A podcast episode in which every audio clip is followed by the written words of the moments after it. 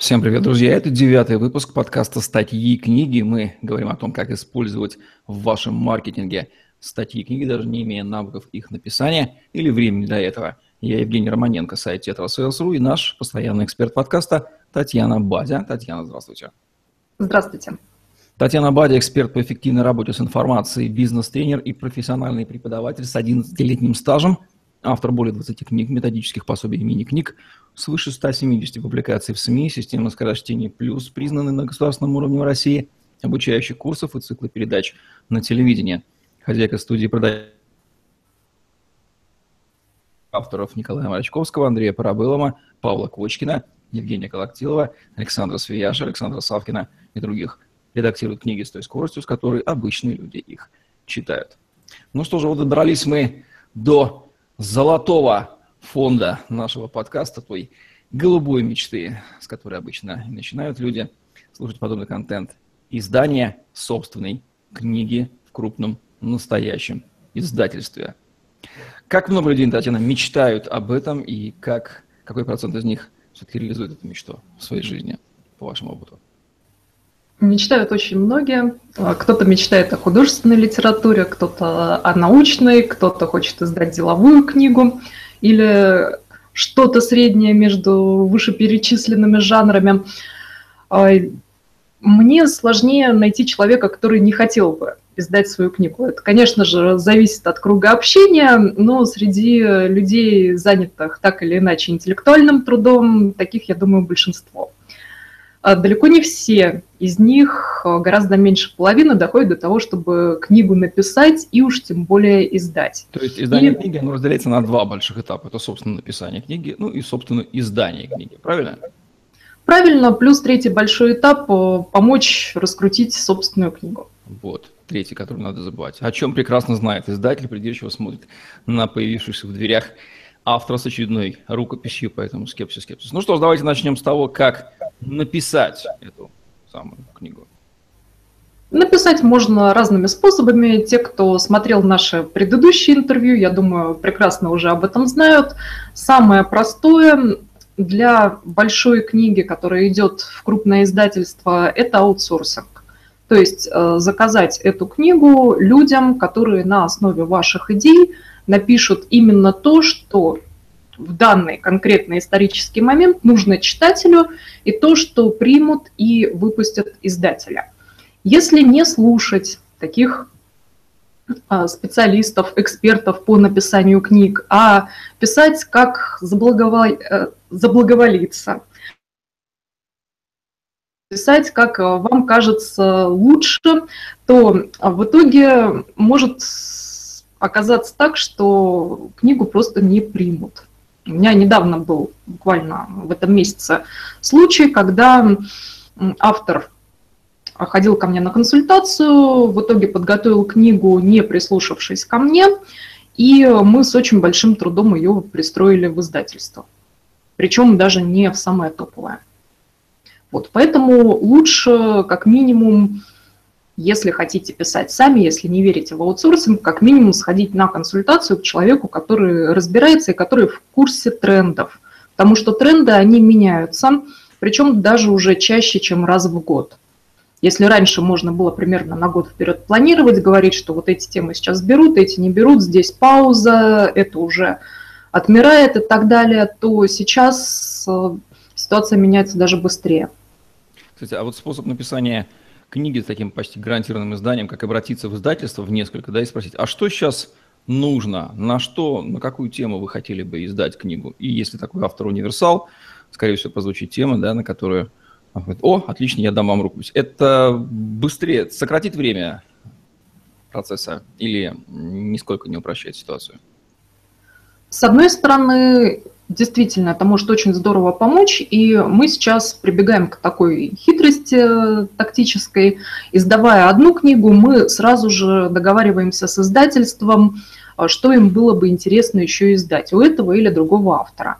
И э, зная, что сейчас такое-то издательство очень ждет книгу о продажах в таком-то секторе или в таком-то формате. Иногда бывает так, что говорят, неважно, по какой тематике книга. Главное, чтобы была о продажах, и главное, чтобы она была, например, легкая и с кучей чек-листов и практических упражнений. В общем, и они уже... рынок, они знают, что надо, да, поэтому, естественно, торговец всегда знает, какой товар востребован, лучше их послушать. Автор же обычно в этом плане, с точки зрения маркетинга, он совершенно не представляет, что востребовано, и вот в этом их главный конфликт и заключается. Так и есть. И, к сожалению, у меня уходит куча времени и сил на то, чтобы новому автору объяснить, что надо все-таки прислушаться к издателю. Но ну, некоторые действительно прислушиваются и достаточно легко издают свои книги. Плюс еще раза в два, в три быстрее, чем автор, который пришел с улицы, все-таки пробился в издательство, и в итоге его согласились публиковать. Это все-таки важно, потому что Одно дело подождать два месяца, пока книга появится в крупных магазинах и в интернете, а другое дело ждать шесть месяцев или даже целый год. А бывает и такое. Какие требования к рукописи? Рукопись это вот под ним снова понимается то, что, собственно, приносится в издательство, это не обязательно написано от руки, от руки, да? То, из чего будет книга делаться, исходный документ с текстом. Угу. Во-первых, смотрят на объем. Объем должен быть э, минимум 240 тысяч знаков с учетом пробелов. Э, это если речь идет об издании в крупных издательствах. Для самоиздата можно брать любой объем, хоть десятитомник, хоть мини-книжку. Здесь все очень четко, очень консервативно. Недавно, опять же, с трудом пристраивали книгу, которая больше этого объема раза в два или даже почти в три. Почти в три раза больше. И нам многие отвечали сразу, что, вы знаете, что это слишком большая книга. Они даже не стали дальше читать, они сказали, что объем такой большой, не, мы не будем заморачиваться. То есть Издательству даже по формальным каким-то признакам проще отказать, чем идти навстречу, стараться, что-то переделывать, вычеркивать и так далее. Поэтому имеет смысл посмотреть на требования издательств, в которые хотите попасть, и учитывать их интересы. Например, объем делать от 240 где-то до 300 с небольшим тысяч знаков. Но не 600, не 800 и не 100 тысяч. А далее рукопись должна быть минимально грамотной. Что это значит? Чтобы редактор в издательстве, который берет эту рукопись в руки, не начинал плакать и не начинал ненавидеть вас, начиная уже с первой страницы. А такое происходит, э, сама с таким сталкиваюсь, когда э, мне, например, на рецензию какую-то рукопись присылают, открываю, а там запятых много, но они все не там, где надо. И это плохо. А бывает просто достаточно грамотный текст, но при этом неаккуратный. Разные шрифты, разные абзацы, где-то текст съехал, где-то другим цветом, где-то что-то еще на полях написано, а вот сюда можно еще добавить такой-то такой пример. То есть текст сырой, Хотя стоит с ним поработать, как э, делают мои помощники, в течение одного-двух часов просто нормально отформатировать, потратить на это время. И тот же самый текст воспринимается совершенно по-другому. Поэтому смотрите на объем, смотрите на грамотность, на аккуратность оформления и также внимательно прочитайте, что в издательство нужно отправлять для заявки. Окей, okay, хорошо. Рукопись приняли, собственно, ну, вернее, не приняли, и рукопись есть, написали. Худо-бедно, mm-hmm. лучше с помощью профессионалов, таких как Татьяна Бадя. Дальше что? В издательство несем. Где их взять, как к ним стучаться, пробивать ли стены головой или искать тайные входы в мадридские дворы? Ну, тайный вход, это можно сделать через нас, вот, кстати, и, действительно, а... да. Уже все издательства давным-давно знают Татьяну Бадя. Татьяна Бадя знает, прошу прощения за этот нельзя, наоборот, каждую собаку на этом рынке, и каждая собака знает Татьяну Бадю. Поэтому, как говорится, нечего даже мудрствовать. Welcome к нам для поиска. Ну, а если самому, то... Если самому. то сделать то, что делала я много лет назад, когда входила в этот бизнес. Составить список максимально полный всех издательств, которые издают что-либо на вашу тему, либо что-то рядом. Обязательно брать несколько шире, потому что издательства не стоят на месте, и э, вчерашние, например, издатели художественной литературы сегодня заходят на рынок деловой литературы. А те, кто издавал деловую, некоторые из них начинают отмирать и уходят э, в какую-нибудь эзотерику или куда-то еще. А, эти процессы, они не очень заметны невооруженным взглядом, но если понаблюдать, то можно увидеть хотя бы по выходящим выпускаемым книгам. Можете зайти на Озон, набрать там, например, книги о продажах или, как мы недавно смотрели, иронический детектив для женщин, и посмотрите, кого издают, каких авторов, какие издательства, и составьте списочек. Далее заходите на сайты издательств и выписываете, кто из них что требует вместе с рукописью. А, как правило, джентльменский набор включает заявку, причем заявку тоже надо уметь написать, э, сделать ее продающей, а не просто «Здравствуйте, я дядя Федор, давайте опубликуйте мою книгу, она очень гениальная». Таких на рынке вообще нет, моя вот единственная такая. Любят авторы себе такое написать, и э, их заявки идут, естественно, в мусорную корзину. Потому что не хотят публиковать ни гениев, ни книги, аналогов, которым не существует. Наоборот, берут что-то, что идет... Уже продается, отлично продается, да. Сделайте такое же, вот какое этого. Да, да, да, да. Да. И здесь э, мне довольно часто приходится примерять э, заявку, реальную заявку издателя, которые говорят, сделайте мне вот как у Мрачковского. Вот это точно возьмем, это точно будет раскупать, мы еще обложечку сделаем примерно как у него. И я доношу эту идею до автора, он говорит, как же так? У нас же я, где, где Мрачковский, где я? Да я круче Мрачковского в 10 да, раз. Да. Только у Мрачковского почему-то уже более 100 тысяч экземпляров книг распродано, а у нашего великого э, гения, ну, почему-то не признанного еще ни одной. Вот. Из-за такой позиции можно потерять отличную возможность. А, вернусь к своей мысли. А, помимо рукописи, помимо заявки, а, надо подготовить сопроводительное письмо в издательство, потому что просто им отправить рукопись без темы, без обращения, ну, просто вот кинуть, держите. Это воспринимается плохо. Когда есть нормальное сопроводительное письмо, написанное по всем правилам деловой переписки, по деловому этикету, это работает гораздо лучше. А, также большинство издательств просят предоставить две первые главы рукописи, не надо грузить сразу всей. Выберите либо две первые главы, многие так и говорят, что надо сначала, либо говорят две любые. Если две любые, берите две самые сильные. Но хорошо, если одна из них будет изначала, а вторая там, где самое-самое мясо. Либо основу вашей а, методики, либо больше всего упражнений, либо что-то необычное или наоборот обычное, но то, что преподнесено очень интересно, не, нестандартно. А также некоторые издательства просят синопсис. Не бойтесь этого страшного слова, это пересказ книги. Как правило, это относится к художественной литературе, и синопсисы просят разные. Нам приходилось писать и на страницу, на полторы, на три, и на десять страниц потому что ну, кто публикует, тот и заказывает объем синопсиса. И, кстати, я рекомендую всем авторам, которые издают и деловую, и обучающую художественную литературу, просто для себя написать этот синопсис. Вообще хорошо, если пишете сами, начинать с этого работу над книгой.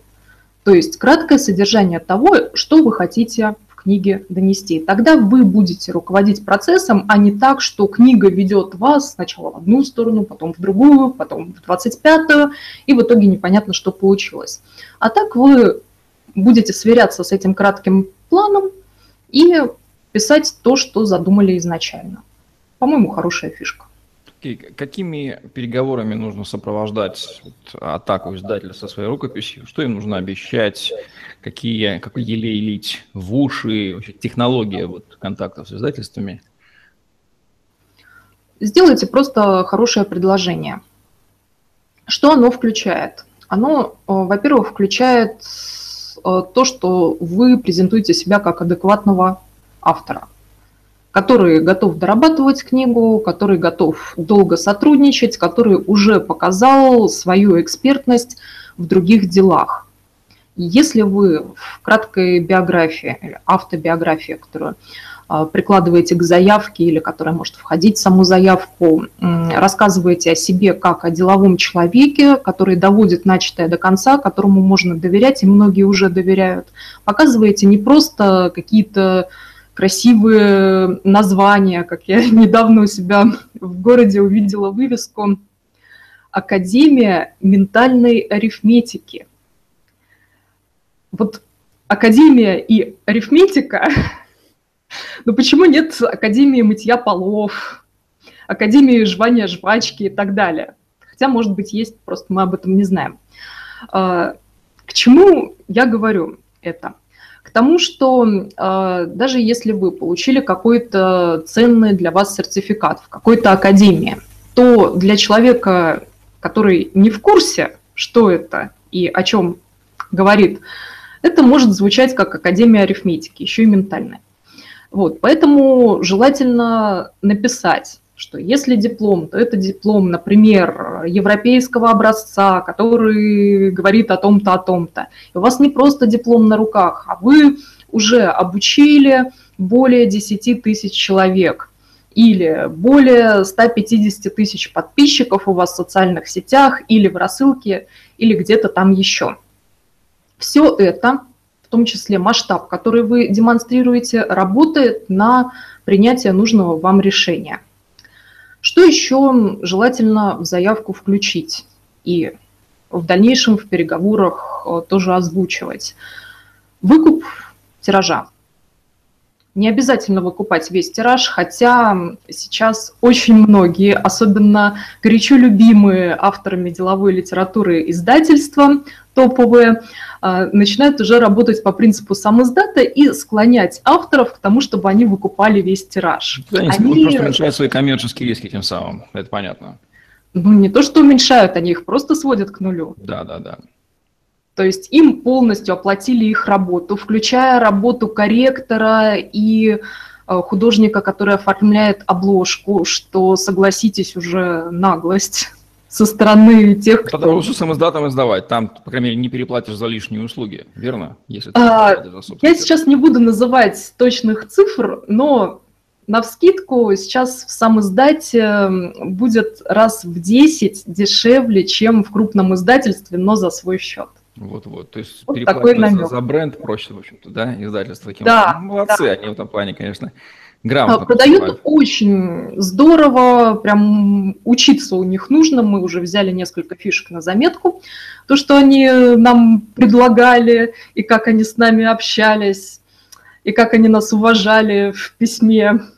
Вот. Но даже такие суперпродажи, они не оправдывают совершенно бешеных вливаний в книгу, которые, ну, естественно, это все отобьется, но если говорить об издании в крупном издательстве, то я считаю, что это нужно делать за счет издательства, а, естественно, выкупая 100 а, экземпляров, 200, 300, 500 или 1000, сколько захотите, но так, чтобы издательство тоже участвовало, иначе смысл им особо шевелиться.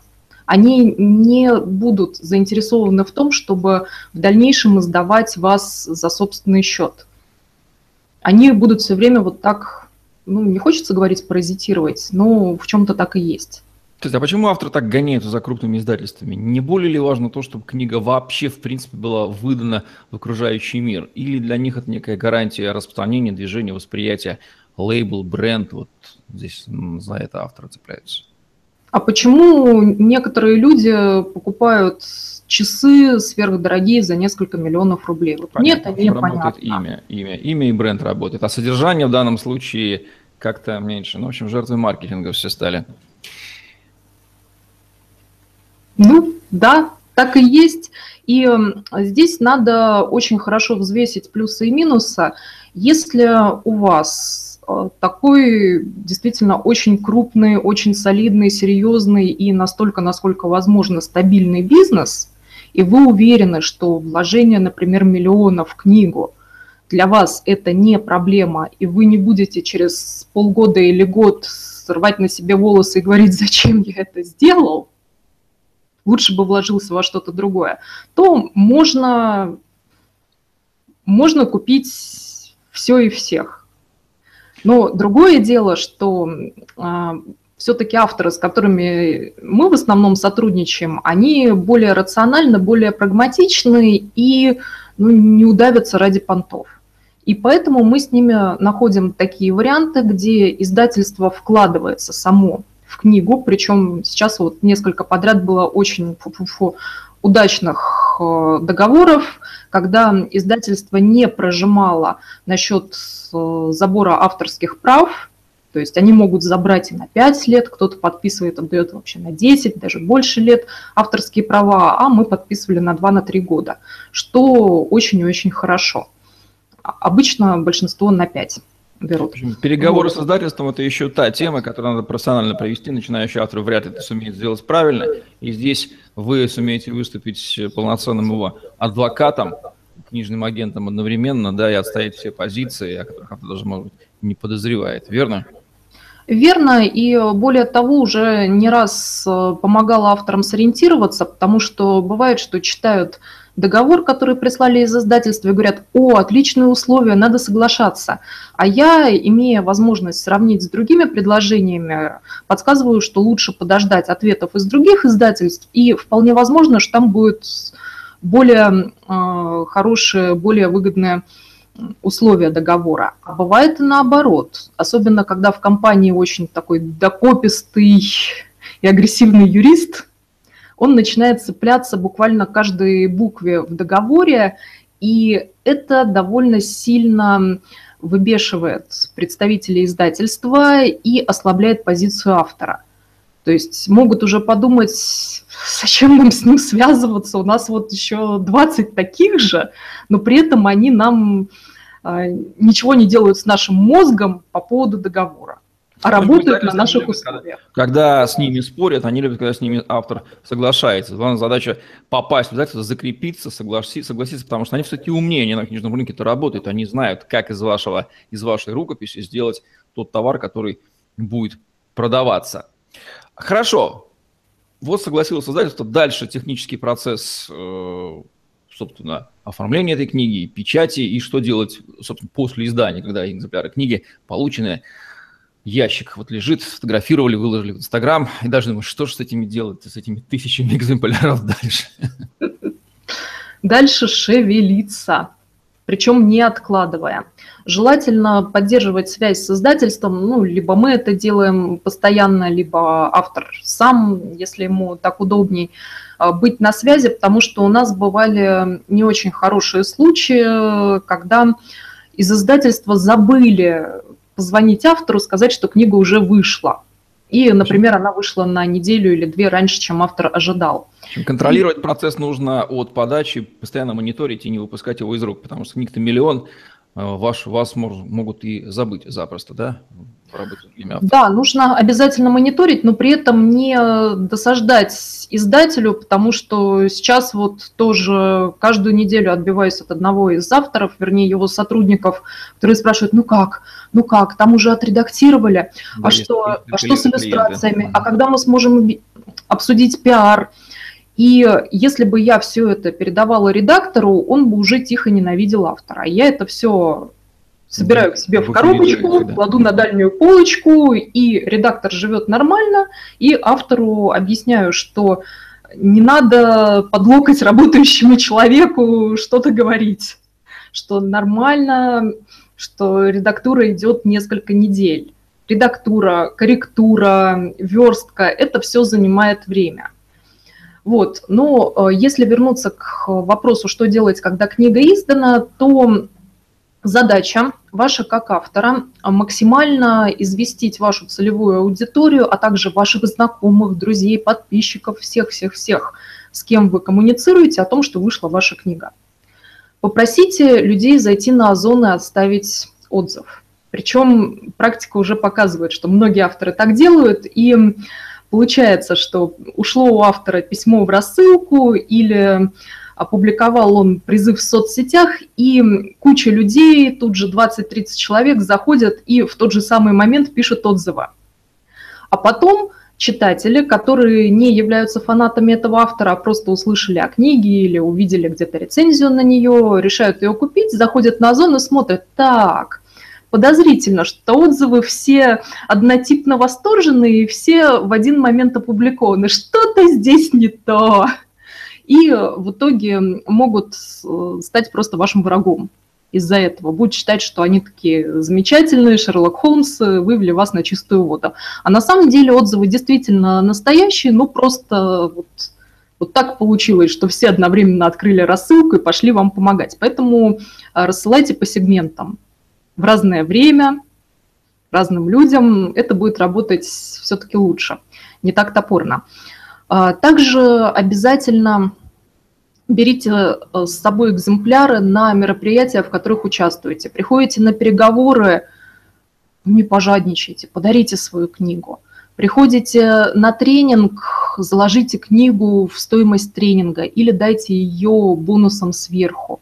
И предложите акцию, например, своим либо участникам тренингов, либо это могут быть, может быть, ваши дистрибьюторы или кто-то еще – Э, что если они покупают 5 ваших книг себе и друзьям, например, в подарок, то получают от вас такой-то бонус. Если они покупают 10 книг, то получают такой-то бонус.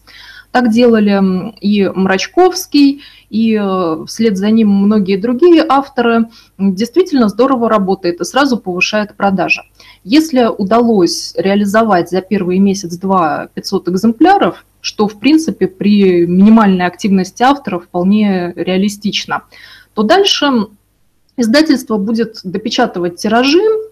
Ходят всякие слухи, что некоторые издательства здесь мухлюют и делают подпольные тиражи, говорят, что, ой, знаете, книжка не очень продается, а по данным автора продается хорошо, но почему-то издатель говорит, что не-не, она лежит на складе.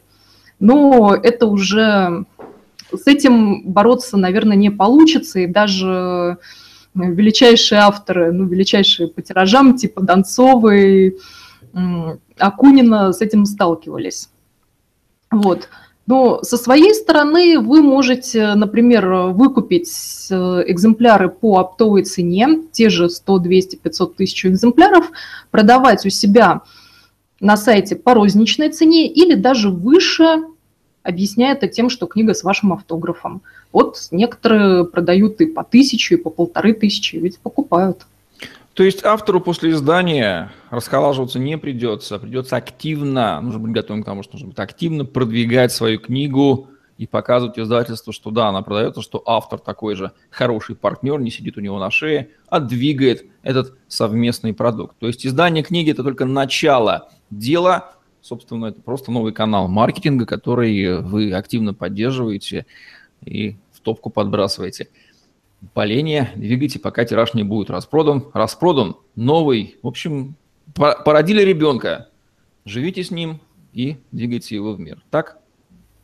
Так. И чуть было не забыла сказать очень важное. А, как только вы издали первую книгу, и видно, что ей уже интересуются, что есть продажи, сразу же пишите вторую. Срочно пишите вторую, пока издательство не переключилось на другого автора, пока не потеряло к вам интерес. То есть идут продажи, с первой книгой пошло хорошо, они хотят сразу же издавать вторую. Потому что аудитория вас помнит, она еще под впечатлением от вашей первой книги, она готова купить вторую. А если вы ее задержите на 5 лет, ну, может быть, уже никто и не вспомнит. Или вспомнят, но будет говорить, о, надо же, он еще есть, он еще что-то пишет. Поэтому правило такое, сделали первую, выстрелила сразу же вторую, третью и так далее. И, кстати, мы со многими работаем авторами, особенно именитыми, которые первую книгу писали сами, а дальше они сказали, я уже больше не могу, хватит с меня этого, берите все на себя. И они надиктовывают материал либо в формате интервью, как э, Евгений проводит, и вы можете у него на канале увидеть примеры таких бесед, вскрывающих много дополнительных тем и нюансов, либо автор сам с собой тихо бормочет в микрофон, а мы потом из всего этого делаем следующую книгу, и получается, что когда у нас есть перед глазами первая книга, мы видим стилистику, мы видим фишки автора, и мы работаем под него. У нас есть специальные люди, которые могут стилистически под разных авторов работать. Кстати, лично я тоже так умею, и а, некоторых ну, не то чтобы скандально известных, но таких будоражащих умы читателей авторов, как раз я им помогала вот этот стиль сформи- сформировать. Ну что же, нужно понимать, что издание книги – это начало большого пути. Может случиться так, что вы станете и серийным автором, об этом мы расскажем в заключительном выпуске в следующем нашего подкаста. Понимаете, что книгоиздание – это бизнес для издательства, оно работает на рынке, оно знает вкусы клиентов, оно создает с вашей помощью тот товар, который будет продаваться. Если вы это будете понимать, будет меньше ненужных споров, ненужных конфликтов и быстрее найдете точки соприкосновения, сопоставите позиции рынка и себя и дадите книге родиться. Ну, если быть твердолобым, то максимум самоздат – делайте со своей книгой все, что хотите. Вот такие вот нюансы издания книги через крупное издательство. Спасибо, Татьяна, что посвятили нас в это. Есть понимание, что лучше, конечно, делать это через профессионала. Можно, конечно, пройти этот путь и с собственным, э, на собственной шкуре, если очень хочется, на первой книге. А потом все равно скажете, делайте-ка лучше профессионала за меня, поскольку процесс очень сложный и интересный. Будем завершать наш сегодняшний выпуск подкаста «Статьи и книги», где мы говорим о том, как использовать в маркетинге статьи и книги, даже не имея их навыков написания или времени для этого. Татьяна Бади и Евгений Романенко были с вами. Лайк, комментарий, Тетрасселс, YouTube, постер в помощь вам. Хэштеги Татьяна Бади, Тетрасселс тоже в помощь. На сегодня все. Всем отличного дня. Оставайтесь с нами. Всем пока-пока. До свидания.